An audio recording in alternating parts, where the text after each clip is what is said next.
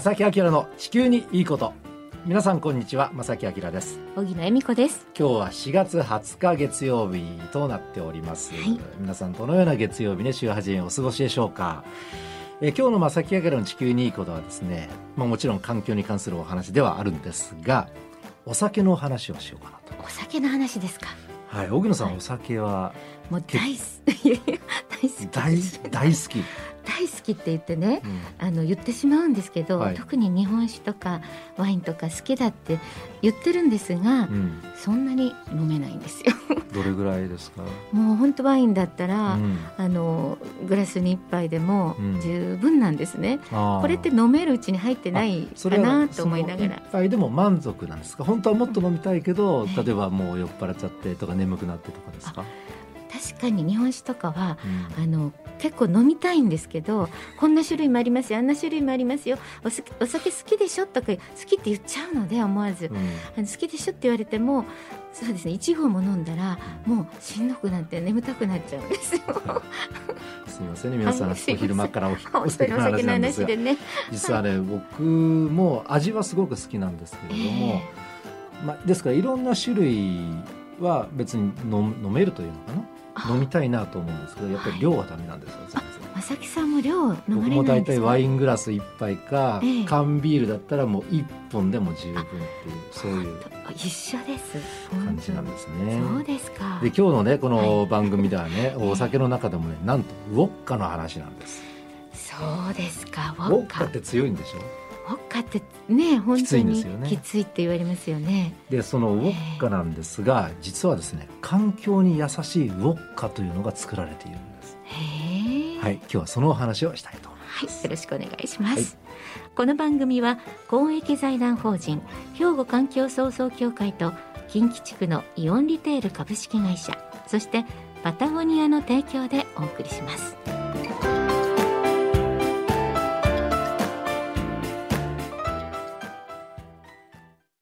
兵庫環境創造協会地球温暖化防止自然環境の保全再生子どもたちへの環境学習など皆様と共に身近な暮らしの中で地球環境を守るための取り組みを進めています。人と自然が共に生きる21世紀の豊かな環境づくりを兵庫環境創造協会えー、さて今日の正木明の地球にいいことはですね、はい、えー、お酒のお話をね少し、えー、しばらくお付き合いいただきたいと思うんですがウォッカのお話なんですね。であのお酒といえば、まあ、ビールワインそれからまあブランデーウイスキー、えー、焼酎いろいろありますけどもね、はい、あのその中でも特にこうアルコール度数が高いと僕は勝手に思ってるんですが多分合ってるかな。そうだと思います。ウォッカの話なんですけども、えーはい、環境に優しいウォッカができました。そうですか。うん、これアメリカの話なんですが、はい、こういうものなんですね。まずね、あの作った会社がエアーというね空気エアーという会社が作っています。はい、ニューヨークのブルックリンに拠点を置いております。はい、でこのエアーという会社はですね、特殊な技術と太陽光発電を使用して空気中の余分な二酸化炭素を取り込み、うん地球上で最も高品質で純度の高いアルコールを作ることに成功しました。で、まあ、簡単に言ったらアルコールの生成技術、えー、それも大気中の二酸化炭素を使った、はい、この技術が、まあ、研究の結果できたっていうそういう会社なんですね。はい、で今年の2月2年間の研究と開発を終えて最初の製品エアウォッカを発表しました。なるほど。で、これはですね、はい、蒸留酒ですね、ヤクウォッカね。で、ニューヨークのお酒好きがカクテルを飲むたびに、より綺麗な未来を作ることに貢献できるようにしたというふうに歌っております。でね、ウォッカのボトル1本で、いいですか？ウォッカのボトル1本で、8本の、8本の木が1日に吸収するのとほぼ同量の二酸化炭素を大気中から取り除くことができます。すごいですね。で、ウォッカのボトル1本に対して木8本、同じように二酸化炭素をね、えー、吸収してくれますよっていうことなんですね。で、一般的なウォッカというのは、これは僕は本当に詳しくなかったんですが、調べますと、はい、トウモロコシや芋、小麦を発酵させて作ります。もともとウォッカというのはね。はいでこのエアウォッカという商品は二酸化炭素大気中の二酸化炭素と水この2つの材料だけでできてる。なんか名前からしてすごく珍しい感じがしますよね。エアウォッカですか、えー、うんまあ、環境に優しいっていうね、はい、響きもありますよね。えー、で特許を取得した太陽光発電を使った技術で飲料飲み物に使用できる品質のエタノールを生成して作られた蒸留水というのは炭水化物や砂糖グルテンを含みません。うん、うん、そして当然ながらカーボンネガティブであります。はい、カーボンネガティブ。カーボンネガティブ。難しい言葉ですが、つまり、その、えー、まあ、ウォッカ、今回ウォッカですが、これを作るのに使われる二酸化炭素よりも、吸収する二酸化炭素の量が多い。すごいことですね。このことをカーボンネガティブというんだそうですね。なるほど。うん、なんか大気中の二酸化炭素と水だけで高品質のエタノールを作ることに成功したということなんですね。ロシアの方でねこの体がこう冷えるのを温めるためにっていう度数の強いお酒っていうイメージがねありますけれどもうんまあ、度数が高いからそのエタノールを対応、えー、パーセントですごいね、はい、含んでるんでしょうね。なるほどでここからちょっと面白いんですよ。ちょっと聞いてくださいね。はい、で、この会社、エアという会社の CEO であります、グレゴリー・コンスタンティン氏。この方はですね、はい、アメリカのビジネス誌、フォーブスっていうね、ビジネス誌ありますが、はい、このインタビューで語っております。私たちは製造しているエタノールで市場にただ参入するだけではなくって、高純度のエタノールの価格で最も高いのはいくらかという観点からバリューポジションを設定しました。うん、難しいですけど言葉としてね、はい、こういうことなんですね。とにかくあの質のいいエタノールを作ろうとなんとか、はい、それもあの自然に優しい形でですねでこれを追求していったということなんですね。はいこれをどんどん追求して高純度のね本当にこの質のいいエタノールを作ろう作ろうってどんどんどんどん技術開発していったとそしたら、たまたま人間が作ったウォッカが一番高級だということだったんですよ。なるほど。要するに飲めるぐらいということなんでしょうかね。ねそういうことですよね、うん、なので別にお酒を作る目的で、えー、あの会社を立ち上げて、はい、えー、このねビジネスに乗り込んだわけではなくてないんですよね、うん、とにかく質の高いエタノールを作ろうと。うん。で質のエタ、えー、高いエタノールを突き詰めると実はウォッカだったという。そういうことなんですね。うん、ということなんですね。なるほど。で、えー、一般的なウォッカ、うん、このエアウォッカじゃないね、一般的なウォッカというのは製造過程で13ポンドの温室効果ガスを排出してしまいます。うん。だけれども、この製品ね、エアウォッカは排出するだけではなくて、えー、空気中から1本あたり1ポンドの温室効果ガスを取り除いているすごいですよね。うん、ということなんですね。全然違うということですよね。でさらにですね、ええ、例えば他のあのメーカーのウォッカ、はいえー、たくさん蒸留所がありますからねそこで、ええー、作られた、えー、ウォッカこれから出てくる二酸化炭素を回収して使用している。すごくね、うん、あの素晴らしい商品ができたわけですね。そうなんですね。えー、だから発想の転換ですよね。本当にそういう感じがしますね、うん、天と地ぐらい変わるんですね。あの、まあ、エタノールって、まあ、簡単に言うとアルコールですよね。アルコールっていうのは炭素と水素と酸素でできてますんで、えー、そうやって考えたら、二酸化炭素だってね、CO2 なので、全部、なんでしょう、要素は含まれてるんですよね。素材、材料はね。だそれをうまくうまくやって太陽光発電をさらに使って、えー、純度の高いエタノールを作り出した。で、ウォッカという商品にしたと。なるほど。いうことなんですね。すごいですね。なんか物事も追求すればそんな風に全部こういい方に変わるようなものに変換できたらいいですね。もっと他のものもね。うん、そうそう。それが簡単にできたら、ね、どんどんこう空気もね二酸化炭素量も減っていくわけですね大気中の二酸化炭素も減っていくわけなんですがやっぱりそこにはアイデアがあって、うん、さてその仕組みはどんなものなのかと。で簡単にその素材はね、えー、炭素と水素と酸素はあってもどうやってこうやってこう商品にしていくんだ、そこが難しいところですよね。で、そこがこのね、あの、会社のすごいところなんですが、後半にそのあたりのお話をしたいと思います。ここで一曲お届けします。はい。ステレオフォニックスで、コート・イン・ザ・ウィンド。えー、今日の正木明の地球にいいことはお酒の話。はい。で、実はこれアメリカのお話なんですが、えー、ちょっとまとめてここでご紹介しますね。はい、あの、ウォッカの話なんですが、はい、エアウォッカという商品をアメリカの会社が開発しました。はいもともとウォッカ、お酒なのでね、あの、アルコールを使うわけですね。えっ、と、厳密に言うとエタノールという種類のアルコールになります。はい、で、この純度の高いアルコールをどんどん作っていくうちに、これウォッカにしたらいいんじゃないかという発想から、環境に優しいお酒ができたと。はい、で、その会社、この会社というのは、そのアルコール、エタノールを大気中の二酸化炭素と、えー、水だけで作り出す。すごい、ね、その技術を開発することに成功して、はい、まあ今に至ると商品開発になったと、はい、いうことなんですね。で、じゃあそのどんな仕組みで、あの、どういう技術を使ってね、うん、何をもとに何を参考に、えー、こういうお酒を作ることに 成功したのかというと、えー、知りたい。で簡単に言ったらですね植物なんですよ。植物ですか、うん、あの植物というのは光合成というのをしますよね。皆さんも理科でね、あのお習いになったと思いますが、はい、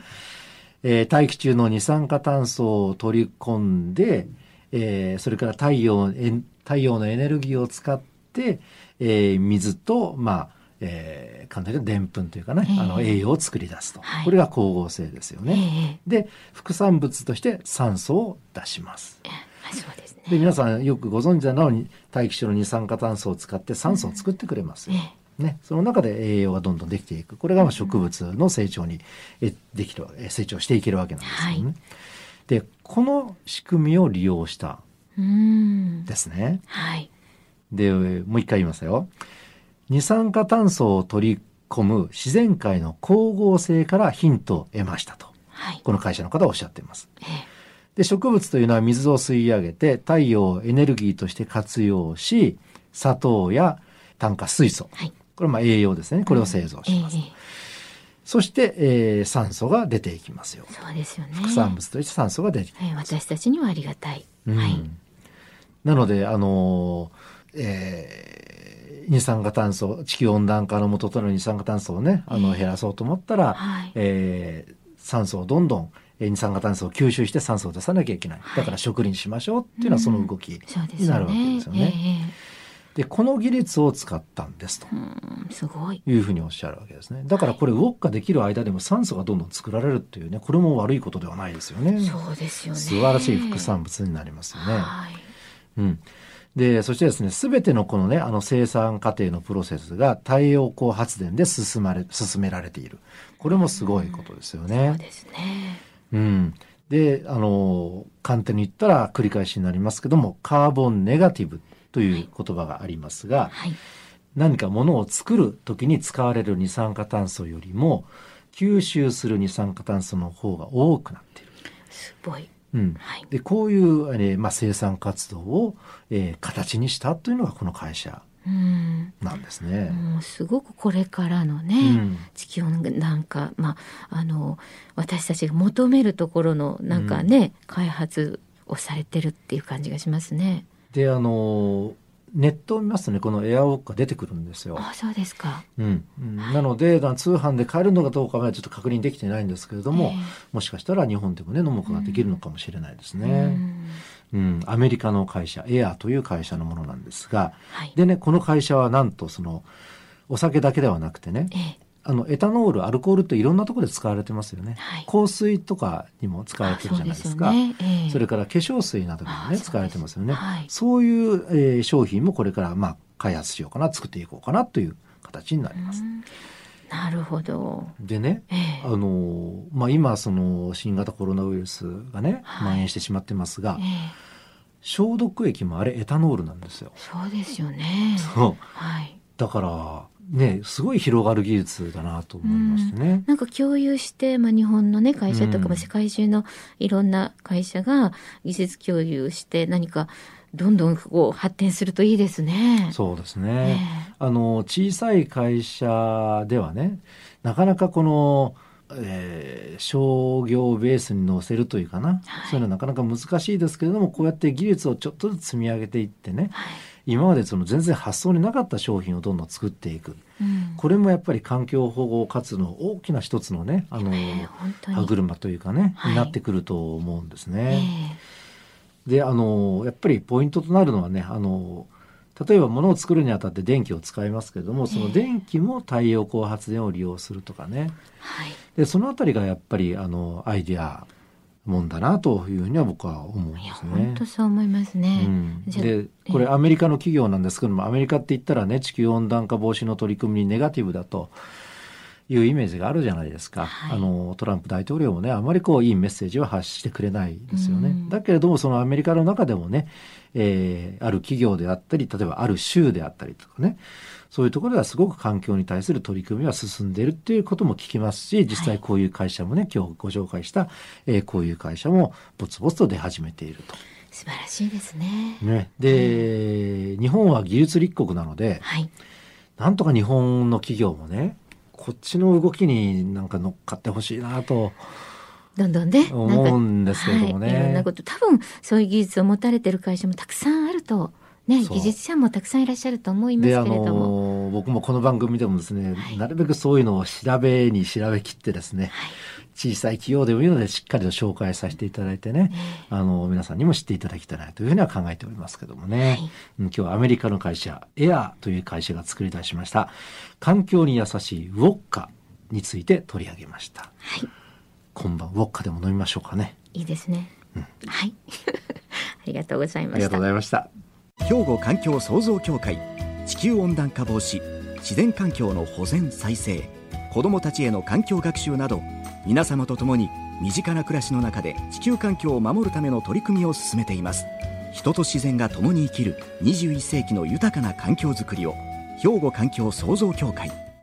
えさてここで番組にいただいたお便りを紹介したいと思います。はい今日もたくさんいただきました。ありがとうございます。はいその中からご紹介させていただきますのは岡山県からまさきさんいただいてます。はい、はい、ありがとうございます。この方ラジオネームないです。森脇さんよろしいでしょうか、えー、何年も続いている異常気象ゲリラ豪雨。私の住んでいる岡山は晴れの国岡山と言っていて災害に関係ない県だと思っていたら豪雨でまさかでした。温暖化のせいでしょうね。うん。と。でまあステンレスボトルを持って歩いている人よく見かけます。エコの一つと思いますがエコは進んでいると思いますが温暖化ねこちらの規制もっと進めるといいと思ってますというメッセージいただきました、まさきさん。はい、森脇さんありがとうございます、ね、ありがとうございます。そうなんですよ。僕も岡山って言ったら晴れの国で有名、晴れの国っていうイメージがね。ねで実際その瀬戸内方面ってお天気いいんですよ。基本的には。そうなんですね。だけど最近違うのはその基本的に晴れの日が多い中で一旦雨が降る気圧配置などになったら。すごく降ってしまう短時間で強く降ったりとかね、えー、今までとは違う雨の降り方をしてしまうと雨量が一気に多くなるという、